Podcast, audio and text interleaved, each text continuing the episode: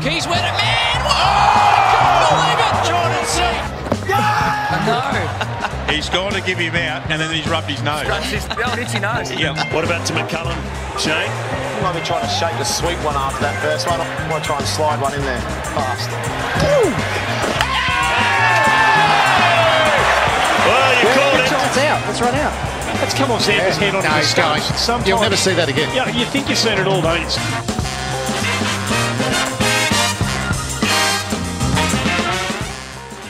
Hello and welcome to the SC Playbook BBL podcast, proudly brought to you by Pat and George from Mortgage Choice SCW. I'm your host, Tim Williams. Tonight we're going to cover Supercoach BBL round 12 and 13. It is the final SC Playbook episode of the season. We're going to finish with a bang with a very, very special guest. That excited to get this bloke on uh, for the round 12 13 episode. It's a bloke by the name of Andrew Langley. You might know him more commonly as D- the coach of Diabolical Point. He's the defending champion of Supercoach BBL. He's currently sitting 10th overall this season in BBL 12. He also has the pod of of Matty Renshaw in his team this week. So I think that 10th could be sizzling a fair bit higher going into the final two rounds when lockout ends. Andrew, how are you, mate? Good to have you along. Thanks for having me. It's good to be here. And, mate, uh, I was going to say how are the nerves heading into the last few rounds. You're highly ranked, but you're a seasoned veteran. You've been here before. You're the I don't know what the AFL equivalent is. Maybe the Richmond Tigers been there and done it, or the Cats. I could I could ramble off the league ones, but the AFL, I'm not too sure because you are a Victorian. That's right. Just from just out of Melbourne, but um, yeah, very much a big AFL fan. But I'm an you Essendon support supporter, mate? and it's been yeah Essendon. 22 years of hell, really. But anyway, Mate, so am I, just quietly. I'm not introduced yet, but I've got to jump in there. It has been a tough, uh, tough bit of a period, hasn't it, mate? Tough, Yeah. tough times. it has. But at least I've had some fun with the super coach, so it's all good. That's it. This bloke, uh, this bloke needs no introduction, but we'll give him one anyway. It's the uh, the Supercoach Spy and Spy. You, you called it early. You, you're on the rise. You're flying.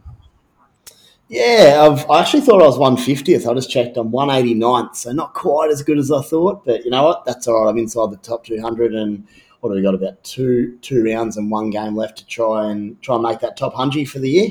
Um, so we'll, we'll have a chat tonight and see what we can do, and see if we can do a little bit bomber than better than the mighty bombers down south there. There, Andrew, mate.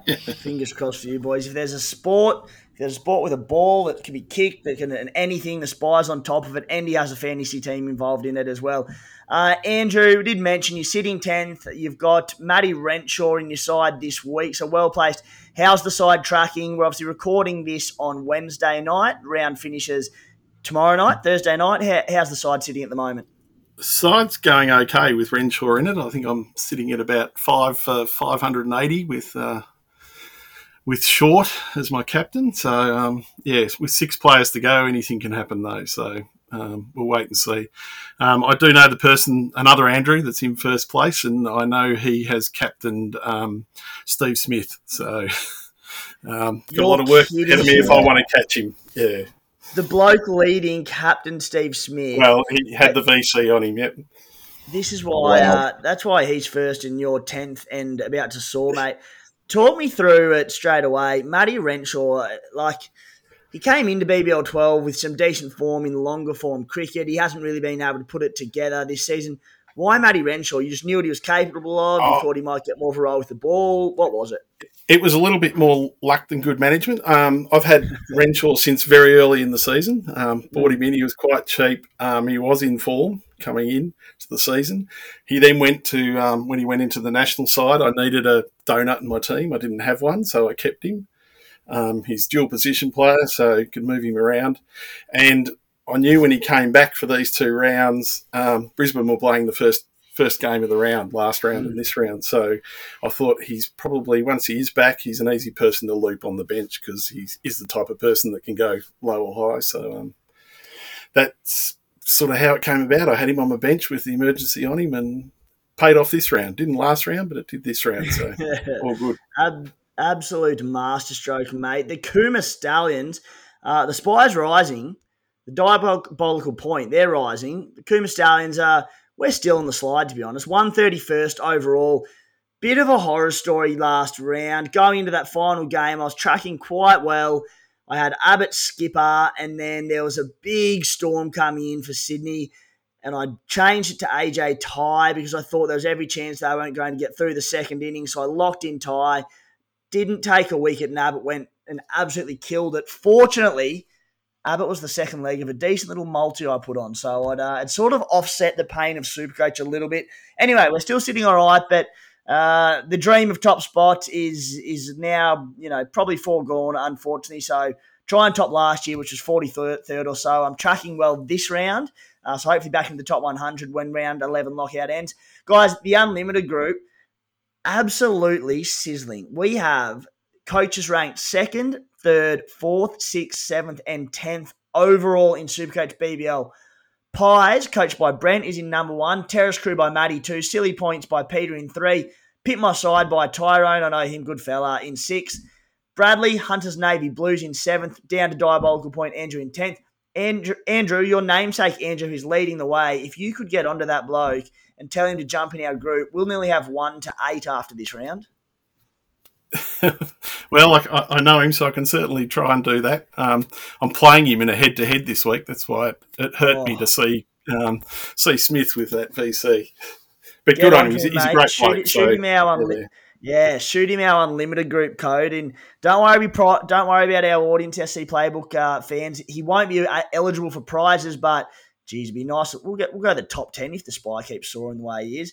Guys, NRL and AFL podcasts and articles launching from next week. We've got the green light from Kempy to use the bloke in a bar studios this season. That's right, SC Playbook is going in studio onto YouTube. God forbid we're also on TikTok this season. So jump over there and give that a follow if you're under 16 years old, like all the rest of the TikTok followers. Uh, Spy, what this means is it's been a long time coming, but the people are going to get what they want. They're getting their head reveal just quietly, how about that TikTok sledge? There's a few people I know that love it. Oh. But, uh, luckily, I'm, luckily, I'm not one of them. I just get the, the best of it sent through to my phone. Mate, my, my, mates, my mates love it as well. So I'm uh, I, am definitely the one feeling old in this one, but we're on it. So we're, we're a modern uh, organisation, SC Playbook. That's what they do. Uh, the head reveal, yeah, looking forward to it. Obviously, uh, probably to get a spray tan on the weekend and a haircut. So, mate, nah, not really. I might get some some sun, mate. It's actually out after a few years, so enjoying that around the beaches. And um, yeah, we'll get the mug out and see what the people think. How are the nerves, mate? You've been hi- hiding behind this alias for a while now, and uh, look, I don't know if we'll tell them what you do for work. We, we won't tell them how many games of NRL pl- NRL games you've played in your career, how many tests for Australia. Um, but mate, any nerves or what are your thoughts? Mate, I've been inching, inching to get out for a while now, but the powers that be up top, i.e. yourself, haven't quite been ready. uh, obviously, it's a big moment, and you wanted to wanted to build it up nicely. But um, mate, no nerves in in this. Let's uh, let's call it the Spy organisation. We're we're ready to rumble. Oh, I am that excited for it. Tuesday, Tuesday the twenty fourth will be the first podcast from the studio. And yes, of course, YouTube as well will be on there doing clips from the Beers and Break Evens podcast, which started today with the Rugby League Guru. We'll be getting clips from the AFL crew as well, going going hard at the SC Playbook channels as well, uh, AFL channels this year in 2023, I should say. Jump onto our YouTube and subscribe as we start filtering videos onto that, and of course, our major podcast. Uh, more importantly, though, for today, the final episode of the Supercoach Big Bash season. First and foremost, we're going to get get into Andrew's mind, get all his secrets to success, his methods, what's worked for him over the past two years, what hasn't worked. Uh, so, so many questions for him that I'm excited to, to pick his brain about it all. Double game week analysis. The Heat and the Scorchers have the double in round 12. The Hobart Hurricanes in round 13. Going to have a quick look at our targets from there. Uh, and then also our antipod targets for the run home, which is the one that I'm more interested in because – teams are, pretty similar. And if we're looking to make jumps in the final few rounds or win head to head leagues where you think you're you're in a bit of strife, antipods are the key to it. I've got a few uh, that I've got in mind at the moment. Uh, we'll look at our skippers for round 12 and 13 and a few listener questions to wrap it up. Andrew, let's start with you, mate. And my first question, I suppose, your Supercoach history. So you won BBL Supercoach last year, you're sizzling this year. Uh, any other big, I suppose, big bash seasons on record, and you like a bit of AFL too. So any form around that? Yeah, look, my big bash is is where my form is. Um, the two years before I won it, I finished in the 80s, so I'm going for four top hundreds in a row this Jeez. year. But um, AFL, I'm usually around the uh, three to six thousand mark. I think I had one good year where I finished about fifteen hundredth, but um, yeah, I, my Essendon bias lets me down all the time. Yeah. do you do you have any do you have a big bash side that creates any bias for you, or are you a little bit more neutral on that front? No, I'm a bit neutral. I think you know with footy, I've grown up with it, whereas I just enjoy mm. watching the cricket. So you know, I'm from Melbourne, so I'm usually looking at two Melbourne sides, and I prefer an underdog. So if anything, I guess Renegades is where I lean. But um, yeah, um, next question. I've seen you quoted before. I think it might have been on a Honeyball article focusing on single game week guns and double game week guns, and you've said that you will prioritise. It's. I think it's the the big question that Supercoach BBL coaches face, and I still don't think we've entirely got our head around. There's probably not necessarily a right or wrong answer, but we have this tendency to focus on double game week guns you mentioned that you prefer to focus on single game week guns rather than a, a bloke just because he's playing two games. Can you talk us through that a little bit? Um, it's probably not that simple. I, I, do focus on the double the double game weeks. Um, yeah, I think, but I try and rotate the absolute guns through their double game week. I'd rather have a gun playing two games than go for that fringe player who gets two games. But you might you'll probably have a, a, single week gun who will do better than that fringe player. So I usually try and rotate the better players through the double, if that makes sense. Mm. Um, yeah. So and, and we know who the elite guns of Supercoach are, but. I suppose maybe a, an example there might be, let's say a Sean Abbott's got a, a single game week and a few more coming up, and there might be someone like a bloody old Ashton Agar who's got the double. Is that a, a situation where you'd go, you know what, Agar could go well, but um, Abbott has runs on the board. I want to get him into my team, and you're not for that way. Uh, yeah, and and I, I very much look at role. So the way I'm seeing Agar at the moment is he's not getting huge points. He's batting low down the order. I actually would prefer to have an Abbott in my team who I know is going to get that death over. Um, often leads to one or two easy wickets. Um, I would probably take a risk, um, only because there's so many Scorchers to choose from too. Um, I don't like having too many players from one team because they all steal points off each other. So you've got to bet against some yeah. of them. Um, Agar's a brilliant player and could come out with a huge score, but he's competing against some pretty good players in that setup.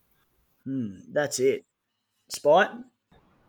Mate, I'll, I'll throw in there while we're chatting, sort of a similar mould, talking of roles there. What's your take on a really pretty good batsman who have scored tons in the past, but can obviously go low? Let's let's call him McDermott from Hobart at the moment. He's uh, what's your take on having uh, those sort of guys in? Do you is there too many in your eyes? Are you happy to have three or four, or do you try to keep it minimised? What's your take there, mate? Yeah, I have McDermott, so I know exactly what it feels like.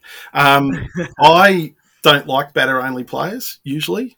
I usually look for all rounders, or if I am looking at a batter only, maybe a wicket keeper. They tend to get sort of that extra 10 or 15 fielding points than a regular player might who doesn't bowl.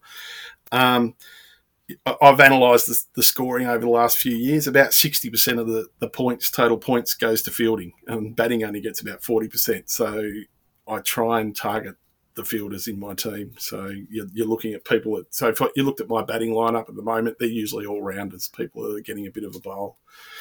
Um, I will take a risk on a batter only in a double game week, maybe because they're getting two bites at the cherry to try and get that big score. Would you Would you ever take the gamble on a, a batter only in a double game week as a skipper, or is that just a hard no? Um, well, I can't say I wouldn't do that because I skipped Wade in the final round last year. that um, I got up and won, but that was purely because I was coming from so far back. I was looking for something different to what everyone else was doing. What were you coming? Going into the last I was coming eleventh. I was three hundred and sixty-three points behind oh. first, and um, I got up and won by twenty-three. Huge. But um, we had the advantage last year. The last few rounds, we had five trades per round because of COVID, and we had four teams on the double in the final round. So from about three rounds out, I went, I'm going to try and get an entire 11 that is not the popular players, but have the same role. I always look for the same role. So you spoke about Abbott before. Okay, if I haven't got Abbott in my team, who am I going to bet against him with? Maybe a Richardson who bowls the death overs at another team, but mightn't have the same kudos. So I'm usually looking at a player's role if I'm betting against him. So, so that last couple of weeks last year, last few rounds, you you essentially went for a team of pods and I suppose maybe second tier guns or, or second tier popularity anyway. Yeah, yeah. And look, you know, the, mm. the most famous one in my team is I bought Boyce in and he got the double hat trick, and that's probably what got me over the line. And he was he was a pod that no one else had. Mate, I think you, you and me were the were the only ones in Supercoach that owned Cam Boyce. That was glorious to watch. Spy, were you on board Boyce? No, I wasn't. But were you watching live when he took the double hat? No, I was actually I was actually at work because it was during the day, and um, I'd been in a meeting, and I came out of the meeting, and um, I saw he'd, he'd um, taken it, and I'd also missed the end of the game before, and Kerr had got three late wickets. So I'd, my team in the space Oh. of half an hour had got about seven wickets. It's just it was a, That is a huge, huge moment. Yeah. Um, that's so bloody good. It's almost better than watching you scan down the scorecard and go, "Are you joking?" I was a bit like that with Jhye Richardson round, round one this year when he first played, and I was at a concert and I was just checking the score, and I kept going down, and it kept Richardson, Richardson, Richardson. yeah. um, uh, the love affair continued for the great man there. Um, my next question, mate, would be around. Kind of a two-part question, but something that I think is really hard to balance in Supercoach. And there's probably no correct answer, but pods versus anti-pods. So my first question is kind of how hard do you go on pods, or do you just kind of take a, a bit of a calculated view on them if you think you're a chance of getting some points there? And in the reverse, if someone is highly owned with potential, someone like a Philippe, he's often highly owned, um, but he's a good man to get a bet against. Do you think it's worth doing that, or do you try to stick with those people so you don't fall too far behind if they happen to score a ton? It's a little bit of both. So I tend to look at the teams sort of ahead of me. Um, and even if I'm way down the pecking list, I might pick the teams that are about 100 points overall ahead of me and just look at who they've got and then see if I can tweak something to my team that might give me an advantage over those teams. Um, the, the batter onlys are the are the ones where maybe you can take a risk. I'm not scared to bet against the popular batter with one that's a little bit less popular if his role is the same. So to me, an opening batsman's an opening batsman. I don't care who he is really. Um, you, we saw with Smith yesterday. You know what his, his stumps were hit, and an edge fell a few centimetres short of the keeper, and he went on and made hundred. So um, it's very hit or miss with those type there, of players. Yeah. And just on that, um, and this is probably general Supercoach, um, doesn't matter what sport it is. Does it change early on those first one or two rounds? Are you more inclined to pick someone like a? We'll use Philippe again if he's sixty or seven percent owned, or are you happy to go against him early, or do you play a bit conservative early? Because I know that aggressive versus conservative is interesting to start a campaign. I usually start a little bit conservatively, just to so I don't fall too far behind. But then I start to try and Yeah. see where I might be able to pick an advantage, and that's just through what I've learnt over the years. And AFL's the same. I often tried to find that secret gun to get in my starting team, and nearly all the time I was wrong, and um, I've fallen behind. So. Yeah, I, I reckon I was similar, mate. Up until about two years ago, I was trying to do the same. I'm like, gee, this is fraught with danger. So I've sort of found you know, I'm just having to get through round one with a solid score, bank your points, and then you can move from there. Uh, but it's always interesting because not everyone would obviously be the same. Yeah, and I, and I, I like to So- back my trading. So you know, I think if I can be somewhere around everyone else, I know I'll trade okay. Yeah, And it's it's very probably this next one is quite uh, you know uh, dependent on circumstances how your team's placed where you're sitting overall all that sort of thing mate but one thing i like to ask you know past champions um, and and people who've done well the question is when to win Super Coach, do you think that you can win it with a conservative approach, or do you think you need to be nailing a handful of pods uh, here and there to do it? And you sound like, like a super coach who's happy to go down the pod route here and there, but can you win it conservatively, or do you think you need a few pods in there? I think you need a few pods. I think if you look each year, the top maybe 100 people, there's not a hell of a lot between them at the end of the year. And probably what separates the person who wins it in the end is they nailed one or two pods that the others didn't get. Um, you know, there's a bit of luck. So I, I just sort of have this theory as long as you're thereabouts, the more often you can put yourself thereabouts, the more chance you've got of maybe one time things going your way. So let's say the exact position you're in now, mate. You don't need to give away all your secrets to that to those sitting just above you, particularly that Andrew in number one who's not in our unlimited group yet. But are you more inclined while you're trying to catch it? And I know you've probably half answered this already because you said last year you went down the pod route, but you're going, all right, I need to make up ground. I need to do something different. Are you hunting for a pod or are you hunting for an anti pod opportunity? Or is it whatever the best situation is? It's probably whatever the best situation is for wherever I've got Yeah. my team at the moment. So um, th- there's little things I rules that I have with my team. So, for example, I, I don't like having more than two of the top four of any team. So I might bet against one of those top four players who bat and to go with one of the probably a others. good example at the moment. Yeah, yeah. Now strikers are a little bit different because short bowls. So where one of the top four Okay. bowls some overs, I may take three of the four, but usually I'll only take two of the four. So I'm usually betting against one of the opening batsmen. So if you look at Perth at the moment, people might have Bancroft or they might have uh, Es- I can never say his name, Esniaki, is it? Espinazi. Es- Eskinazi. He, um, you know, I may go the the less popular of those two if I was to choose one. Just to, Yeah. So there, there's that leads into my next question around uh, your core principles, and and I know um, that's one of them. Not not sort of stacking from uh, the top four of a side batters. Any other sort of principles that you, you use when you're picking your team and doing your trades? Yeah, I'll um the first thing I do every year is I study the fixture and try and work out how how that fixture looks if I want to maximise double game rounds in my team. And sometimes based on that fixture means you may not pick players from a certain team because they don't have a double in that block. This year's fixture, for example, I broke into three blocks. You had round one to five, I think um, six to nine maybe, and then ten to thirteen. And there's teams in each of those blocks didn't have a double. So I won't pick any of their players. I'll just let them go. Um, and that's hard Yeah. When you're talking to Daniel Sams at the moment. Um, players like that, um, it's hard to just ignore them. But um, if if it's going to affect me maximising double game players, I'll often do it. Having said that, I don't run to the maximum. I will pull a player in. I, I grabbed Shadab Khan, for instance, in that first block this year, even though the Hurricanes didn't have a double. Yeah, yeah. So there are, are obviously exceptions to that. With uh, Shadab being great, I think the from memory the Canes had to buy in round five or something, no double till about round seven or eight. So, um, Nate, anything, and this is a your position in particular. This intrigues you because you won it last year. You a chance to go back to back this year.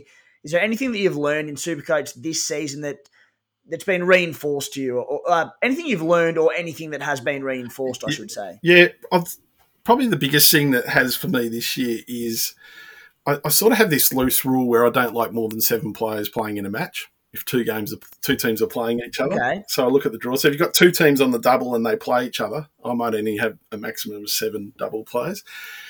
This year I broke that rule because of the fixture. Um, Sydney Thunder had those two doubles to start off, and I started with seven Thunder players in my team right from the start, and I had a Yeah. shocking start. I was 600 I think, behind the leader after two rounds because the Thunder had such a shocking start. Um, it was the wrong way to go, but it made me realise I broke my rule of maximum double players, Yeah. and I paid for it. And I'm been trying to catch up ever since. Um, I think I'm going to fall just short as a result, but um, I'm giving it a red hot crack, so it's good.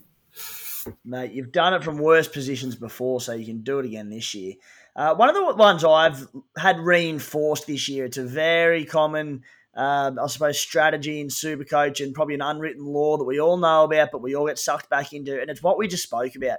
It's chasing bats only, and particularly bats only that play, um, I suppose, late in the round where you don't have the opportunity to loop them. Even if they do play early in the round and you can loop them and they fail, the, the last two or three rounds has been a lot of really popular bat options. I look at probably, uh, you know, Travis Head, for example, Marnus Labuschagne hasn't really got too many runs. Josh Phillip is struggling. Ben McDermott struggling. It's it's about taking away this impulse of going, oh, what if they come out and put a ton on and get 180 Supercoach points? As a you've just got to avoid that temptation, I think, and just go, as you said, Andrew, around rolls, rolls, rolls. The blokes with the opportunities uh, that are, you know, on a bad night can pick up a wicket and scramble to 20 runs. What do you reckon, Spy? I do think this year in particular has been brutal on batsmen. We look at the running uh, to the season, especially for curators. We've had a lot of rain over a two year period, and Mm. the wickets have done a heap. So you found it'd be interesting to see the numbers at the end of the season, but batting averages would be so far down based on previous years.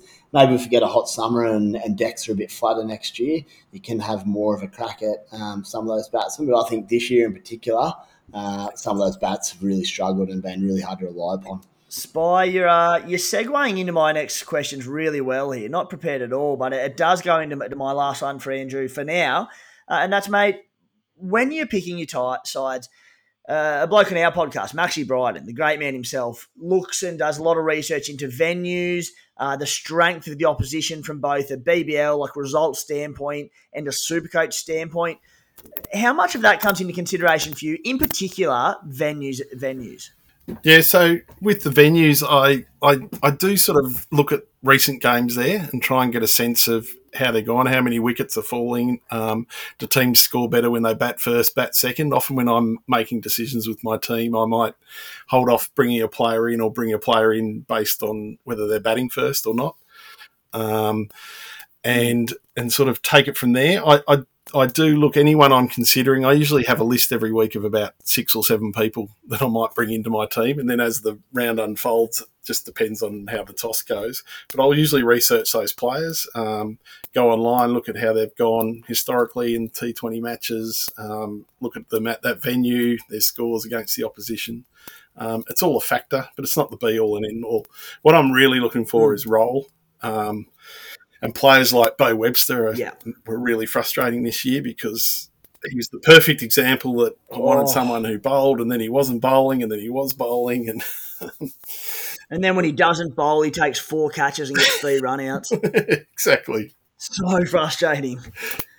Yeah, so and and the same with his batting position. Like he bats four, and then the next game they name him at three, and he still bats four, and then they name him at six, and he still bats four. It's um, yeah, That's the kind of like stuff around that not even the most intelligent, well informed gun super coach or cricket fan can ever plan for because him Stoin to a lesser degree, they just chop and change and it can be such hard work. And Bowie Webbs hasn't even been the story this season. God, he's hard to catch. Uh, mate, we'll uh, we'll leave you there. We'll give a bit of a spell for now as we, we go into a few of our double game week and ask a few other things. But firstly, guys, you've been listening to the to Pat and George talk a lot about home loans over the last twelve months on the SC Playbook podcast.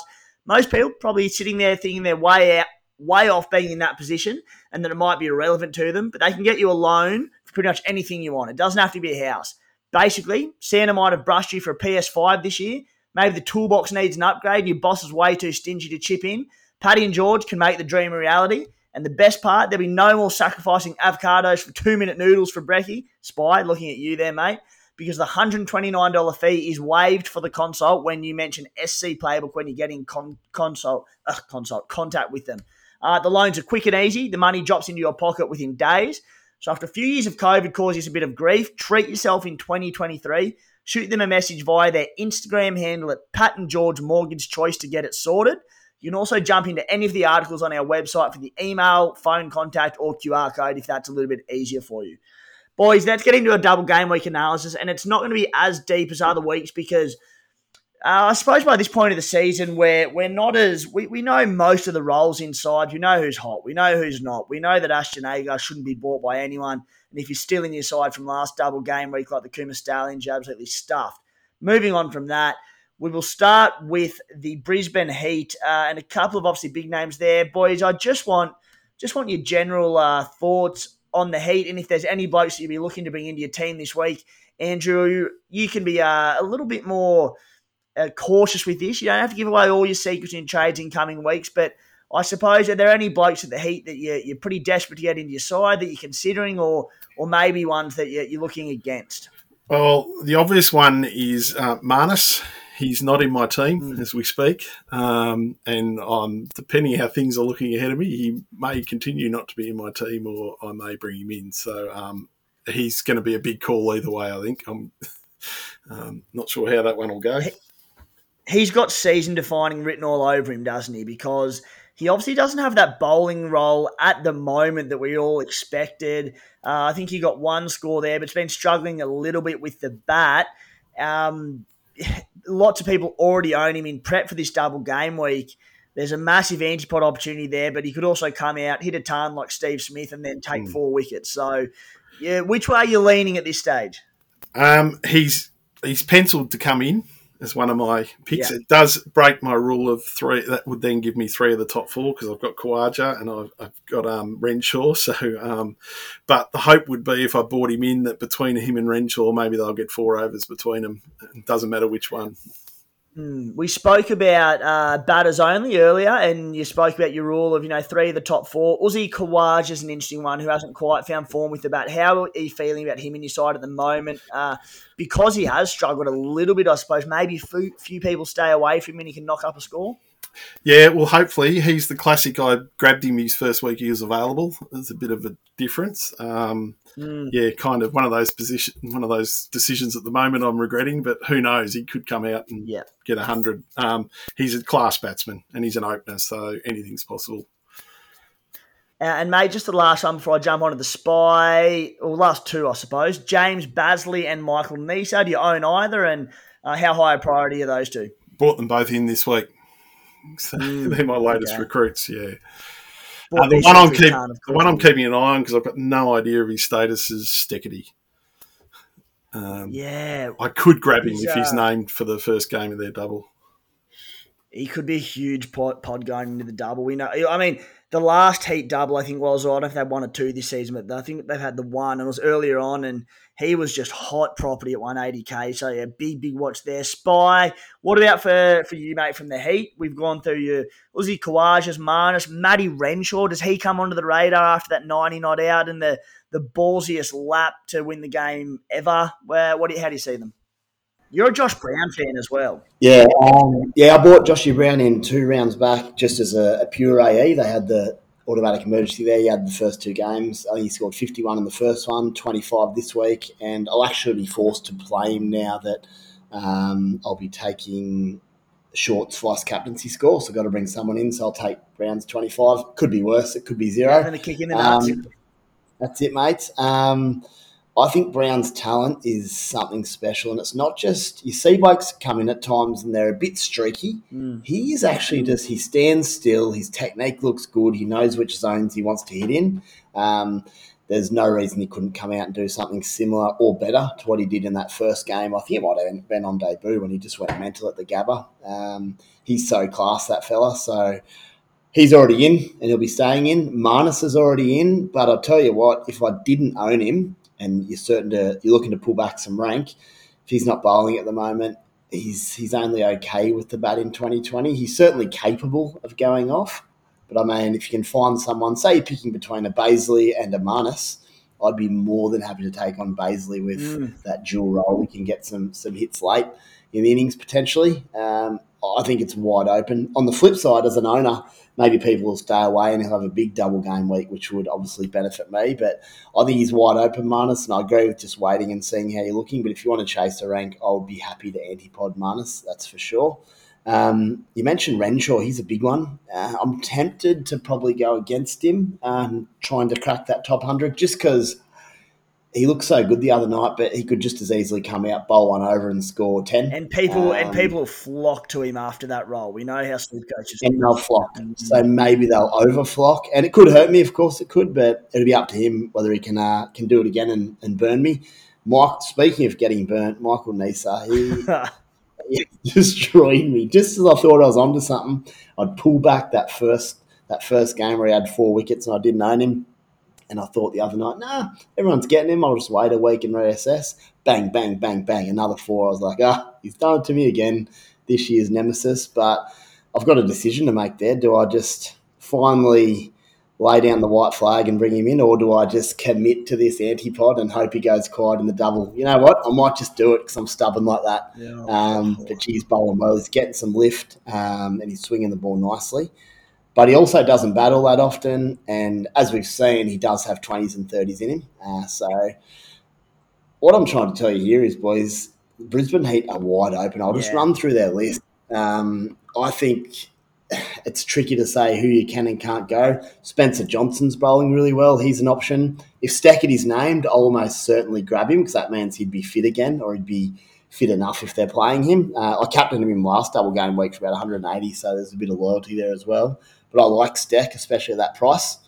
Um, mate, I think Brisbane's so interesting. I think, and the thing about cricket season is some people ask questions and they go, "Is it the right move to do this? This? Do, do I do this?" It's like, to be honest, mate, you got to back your gut because um, any given week, one of those blokes could score 100, one could get a duck, and it could flip the next week. We just don't know. So you just got to trust your instincts, trust trust your research if you're doing it, and just back yourself in. Don't get too upset if it doesn't come off because that's cricket after all. I'm just going to trust everything Andrew says from now on. To be honest, Matt, I've been listening to Maxi, been listening to Maxi Bryden for a while, and that uh, since I started doing that, I've dropped from 10th to 130th. So Maxi, you're brushed. Andrew, you're in, mate. Plenty more runs on the board. Um, and, and Matt, Matty Matty Renshaw's. It's a good point on him that you know probably it'd be low ownership at the moment. I think Andrew's probably the only bloke in the world who owns him, but uh, he for next round, it'll be a case of watching right up to that that game uh, before the game starts, when the teams are named, the ownership levels on the Supercoach website. And if people flock to him, which we expect they do, really good antipod opportunity. Andrew over at the Perth Scorchers. We won't speak too much about it because they had the double a, a couple of weeks back, so I think we're probably already invested pretty well in them, but. Um, I suppose if you could tell us who, who you own so far from your, from the Scorchers, and is there anyone else you're looking at bringing in? Um, I'm a bit worried about the Scorchers, to be honest. Um, I've got three of their bowlers. I've got Tye, Behrendorff and Kelly as a bit of a pod. Um, I'm worried with their double, oh, with their double, and um, and them sitting up near the top of the ladder. I'm worried about them doing a bit of bowler rotation for their last couple of games, and um, yeah, and maybe all of the bowlers I have only getting one game. Um, that's my biggest fear with the Scorchers, but um, they're all good enough to score well in one game, so I guess that lessens it a little bit. They've uh, they've scared me off the Scorchers a lot of the season. They're outside, I suppose, of the doubles because they're so good, but that their bowling depth is absurd. And for that reason, I've held off probably getting the majority of their quicks. Jason Behrendorff, long time fan. I've loved that bloke for, for a long, long time. Canberra boy, uh, not too far from the mighty Cooma itself. But just the rotation risk with their depth, uh, it's been a worry. So, mate, hopefully, hopefully for your sake, those three do all play the double uh, coming up. Spy, what about the Scorchers for you, mate? Who do you own there? And is there anyone else you're looking to recruit? Because I know my side personally, I currently own in it uh, uh, Ashton Agar. Please just get over like 50, mate. That was I'm regretting that one big time. Uh, Josh Inglis, AJ Tye, and then again I'm a bit scared of that rotation risk for, for Behrendorff and Matty Kelly. Who how are you seeing it, Spy? Yeah, let's have a look at it. Before we do, let's get a live reaction here because I've got the Perth squad for tonight in front of me. Um, and Andrew might have to duck off if it doesn't suit him, but it, they've got Kelly, Tye, Behrendorff, and Morris oh. all playing. Uh, I'm guessing that's good for you, mate. You bad, isn't it? No, no. I wanted, I wanted one of them, them. I wanted one to Tye Behrendorff and Kelly out. So um, that's all right. Oh, that's Looks like. Um, do you want to explain? Do you want to explain why quickly? Um, uh, for those because Renshaw is sitting on my on my uh, bench with the big E on him, and I need those points on ground. So it looks like uh, Shadab Khan's going to make his way back into my team as we speak. back he comes. How how's the, how's that for a sign of a good team? Just get Shadab Khan like one sixty k as your, your non player. Yeah. I suppose he goes out next week anyway, does he? Yeah, yeah, well, yeah. Well, that's right. And um, I, I, I was really lucky this year. I, have got the highest team value I've ever had since about round five, maybe. My cash in bank plus my team value has been sitting around about two point seven, which is just mm. huge. Um, and two point seven. So, do, yeah. so does it? Where it gives you your total value, is it your your cap on top of that as well. Yeah, so that when it shows all the teams and the value of the team, it's only showing the yeah. 16 players. It doesn't yeah. tell you how much they got in the bank. So if you add your bank to that, um, that's sort of what yeah. you get up to. So I've been sitting for about five weeks running with this sort of hovering between 2.65 to 2.7. Um, and it's just meant it's been great. I've just been able to whoever I want, I can Yeah. get. So And I'm glad I'm glad you said that, mate, because it's I mean it's no shock that a team doing well has a big uh, bank, but again, it just reinforces guys that from early in Supercoach, it's about getting those cheapies, getting the price rises, cashing in the blokes who are about to drop a, a big time early on. It's so so key to success in Supercoach. Um, Spy, was there anything else more there, mate, or are we moving on to the Kane? Well, no, I was just going to mention that. Um, well, I'm coming 180 odd, and I, my bank balance, my team value is 2.2 million. So you've got 500k on me. I'm two point four five. Yeah, which is a lot of money. So fair party, and maybe Shab Shadabi gets gets announced to return for the double uh, in coming days. Who knows, mate? Comes out, blasts a double ton, and you get an extra. Wasn't it, I thought Shadab was coming back. Am I making that Well, he up? did. He had he had a finger injury, so he may not be. But mate, it could work out. This could be a title winning move live on the podcast. and and that's part of my reasoning is I've got him in. If he doesn't Yeah. play next week, I've got someone to use as a donut. Um, Mm. And then the final round, well, if he's not picked for that first game of the Hurricanes, I'll just sideways him out to someone.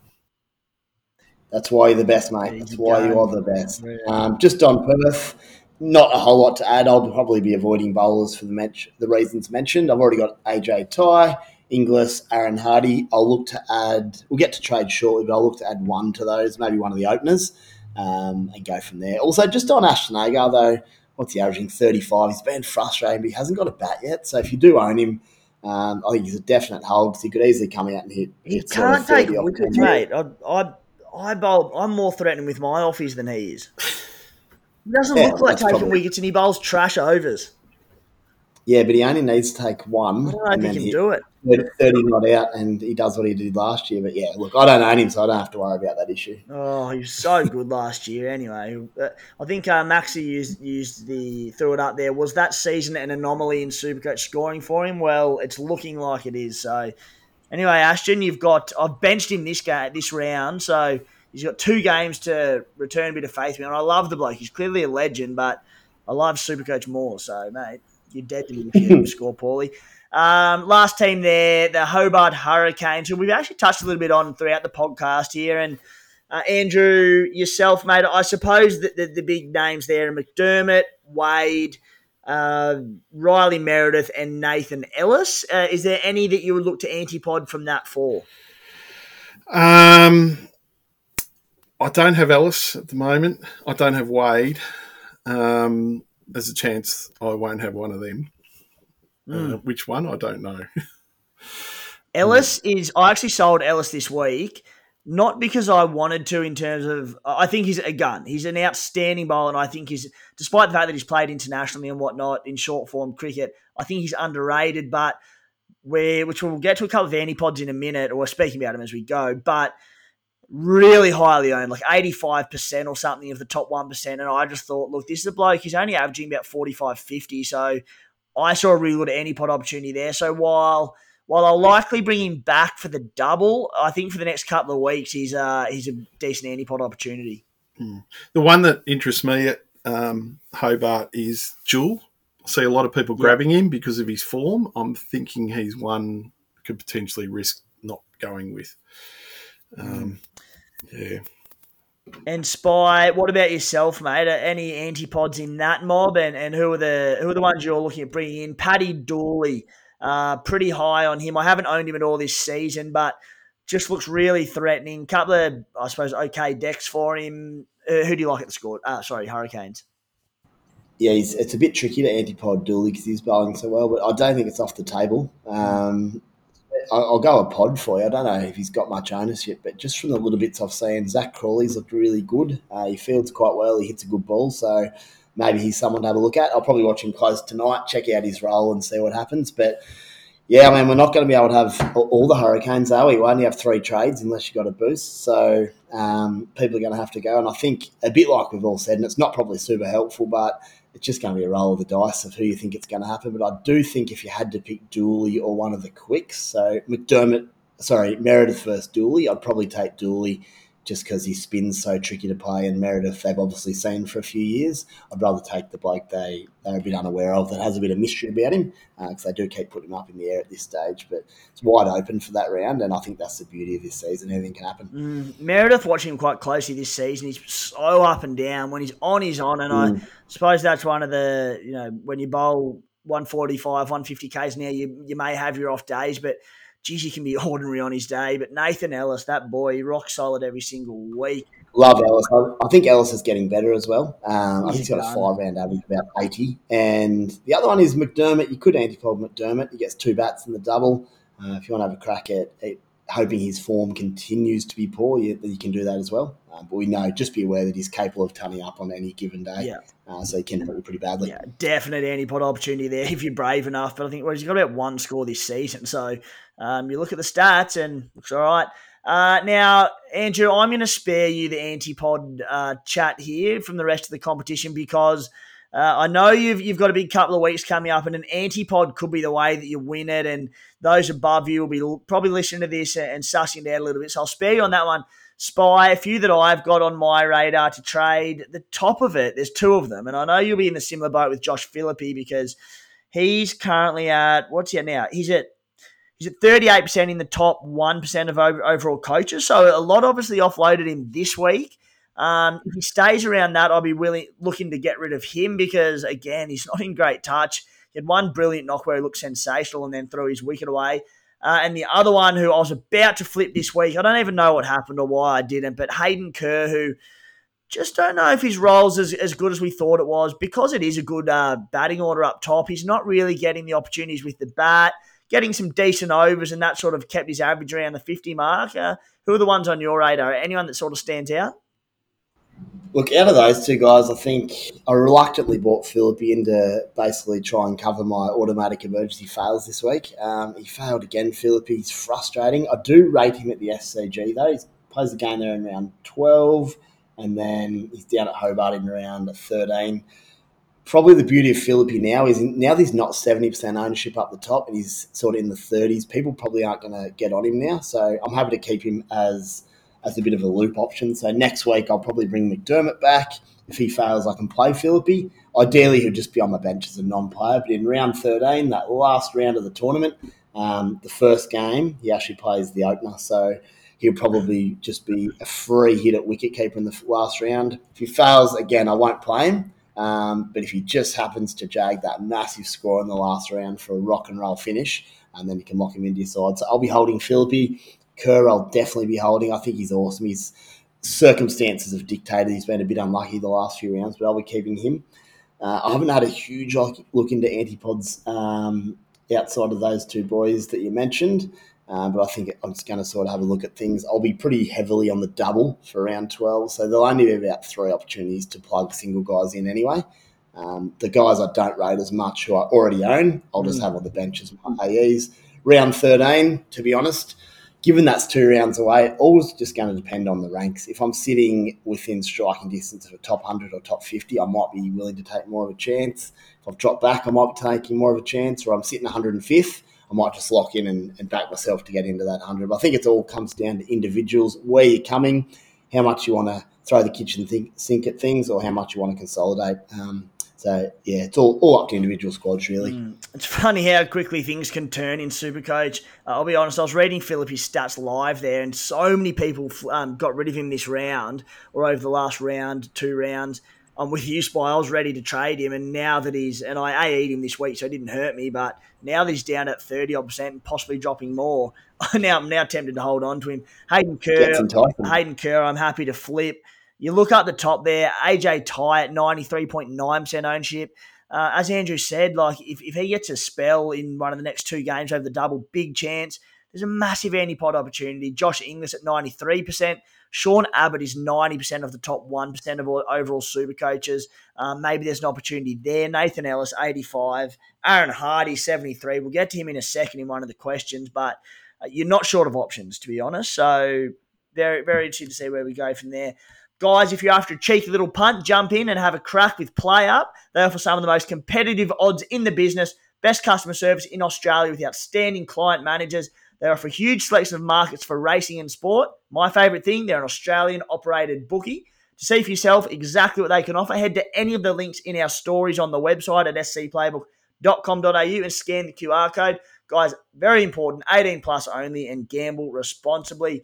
Um, Spy, run us quickly through your trade and skipper plans for round 12 13, then we'll throw a few questions at Andrew to wrap things up. Sounds good. So, in short, uh, I've currently owned three from Brisbane and three from Perth. Mm. I want to add one, probably from each outfit. Likely to be Neser, although we did speak about him. Maybe I'll go someone else and just stick solid on the antipod. Come on strong there. So I'm basically going to add one from Brisbane, one from Perth at this point in time. Uh, and then I'm likely to bring back Benny McDermott because he's one of my favourite players. I love him. It's hard not to watch him. I think he's due. Um, and again, he fits that that wicket keeper loop because he's got an early game in. I just got the du- early game in round twelve, so you can loop him. Then the double in round thirteen. The beauty of that is it'll set me up with two Hobart guys leading into round thirteen, and I will then just straight target three Hobart guys in the last round. Give me five.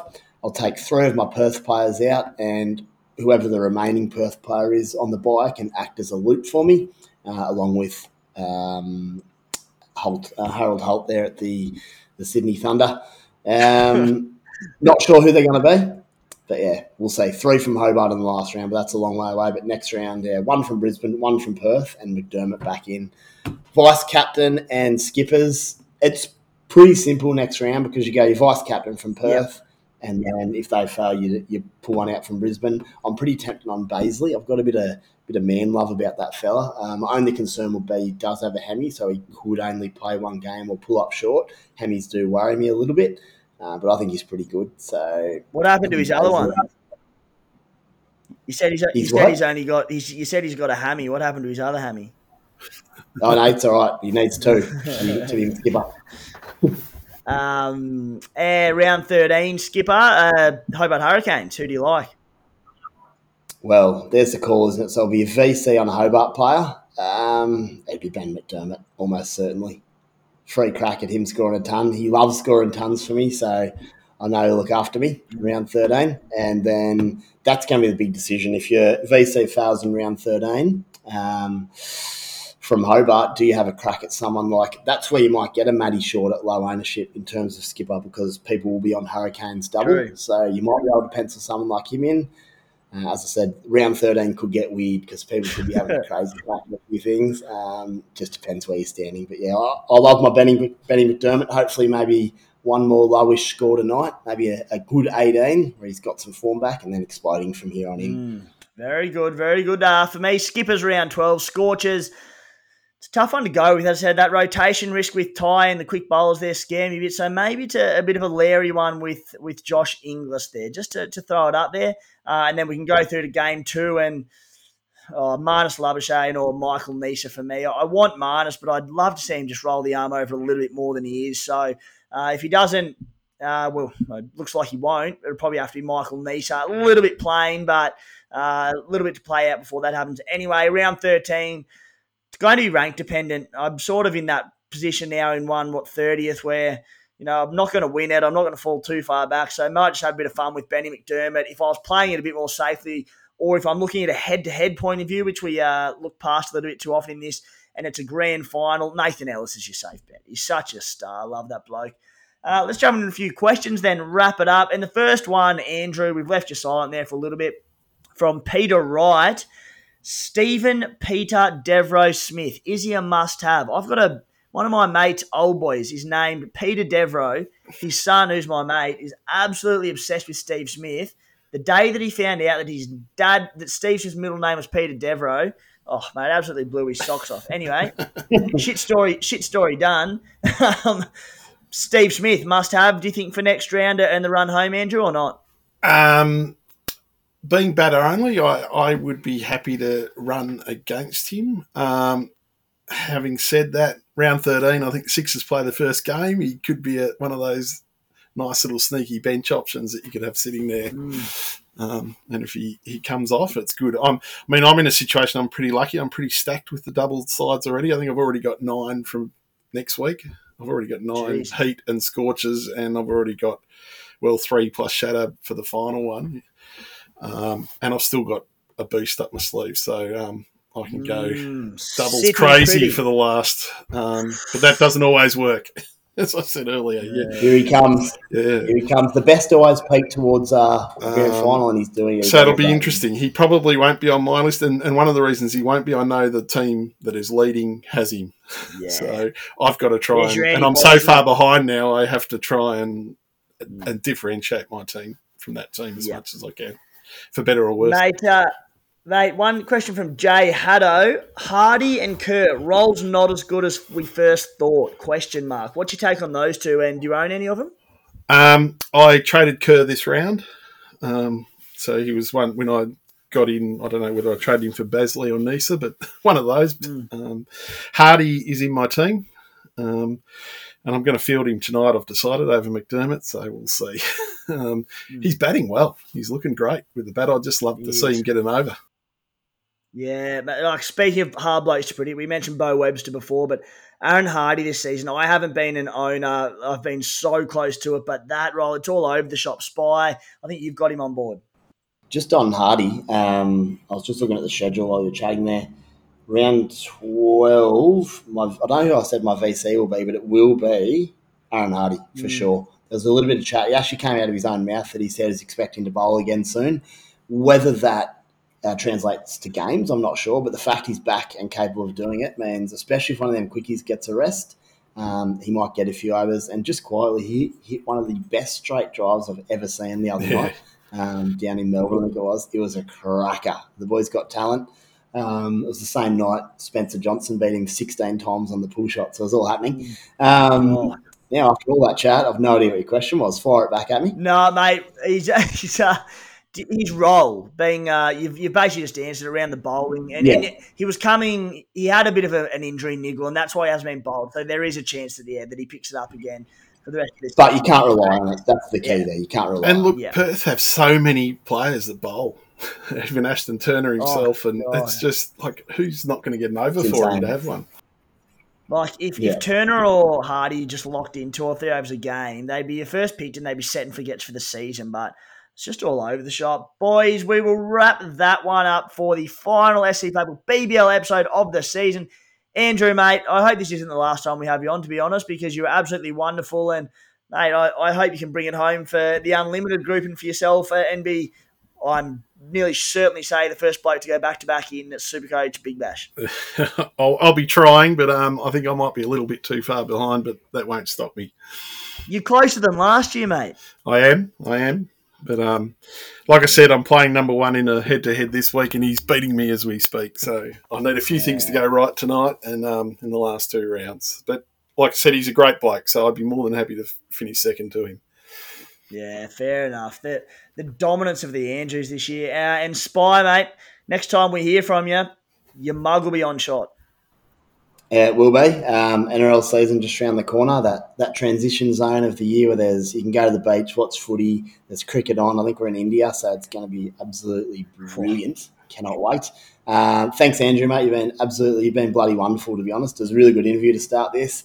Uh, answered questions beautifully, and um, I wish you the best, mate. And I think you're coming home strong. Uh, I've actually got you coming second behind you, mate, um, based on Steve Smith's big one last night. But you're going to go mighty close, bro. Time will tell. Thanks for having me, guys. No, no, pleasure, mate. And guys, that is a wrap up for the Big Bash Supercoach season at SC Playbook. An enormous thank you to the SC Playbook community for all the support this season. Uh, I say this time and time again at the end of the season, but Supercoach, the community is such a great space. There's positive people all around it, which uh, the same can't be said about all, all sort of sporting communities, I suppose. But the Supercoach uh, groups and the podcasters out there and the content creators and the people who follow along with it, absolute legends. So we're very lucky to be a part of it. We will be back next week for the start of our NRL and AFL content. Big plans ahead for the upcoming season, which will be announced. So jump on, give us a follow on the socials there, uh, and we look forward to it. Cheers for tuning in.